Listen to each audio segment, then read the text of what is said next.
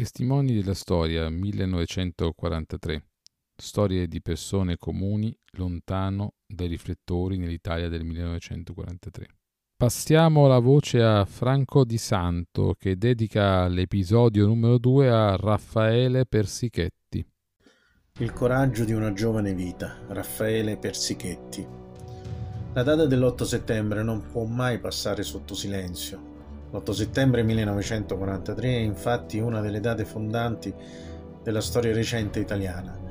Finisce la guerra contro gli anglo-americani, ma inizia l'occupazione e la tirannia fascista.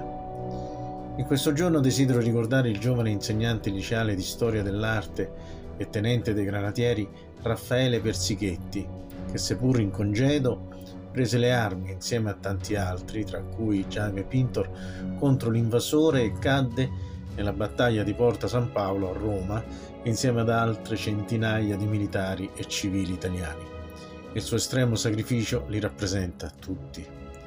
Raffaele Persighetti nasce il 12 maggio del 1915 a Roma ed è figlio di un eminente chirurgo della capitale. Conseguì a solo 22 anni la laurea in lettere all'Università di Roma e per quattro anni fu insegnante di storia dell'arte al Liceo Visconti e al Liceo dell'Istituto De Merode ammesso al corso per allievi ufficiali di complemento a Spoleto, è nominato aspirante nel luglio 1938 e fu assegnato al primo reggimento granatieri.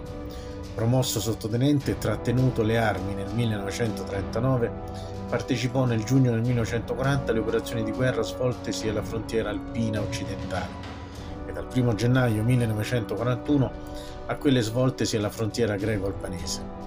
Rimpatriato per grave malattia contratta al fronte, fu collegato in congedo assoluto dall'8 maggio 1942. La sera stessa dell'8 settembre iniziarono i primi combattimenti tra i tedeschi e i granatieri. Quest'ultimi erano schierati quale linea di difesa della città di Roma.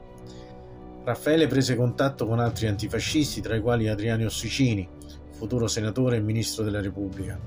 Si ritrovarono insieme all'alba del 9 settembre quando una telefonata giunta all'ospedale Forlanini, dove Ossicini lavorava, li informò dei combattimenti sempre più intensi tra Porta San Paolo, Maiana e Montagnola, con la partecipazione a fianco dei granatieri di numerosi civili sommariamente armati.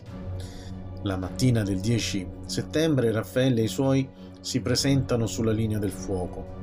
Quello che accade dopo lo leggiamo direttamente dalle motivazioni della medaglia d'oro al valor militare alla memoria conferita a Raffaele Persighetti.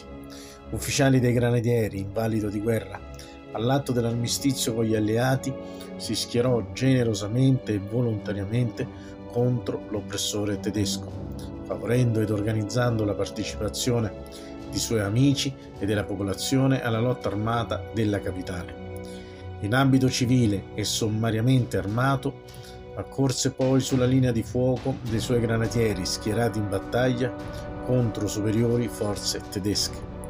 Prode tra i prodi, incitò con parola e con l'esempio i commilitoni all'estrema resistenza fino che, colpito a morte, immolava la sua giovane vita nella visione della patria rinata alla libertà.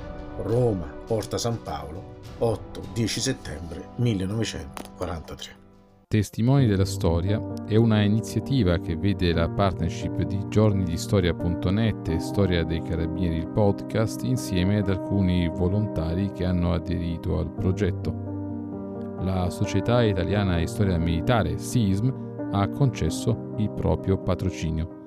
La prossima puntata, realizzata da Leonardo Merlini, è dedicata alla figura di Jerzy Kulsicki.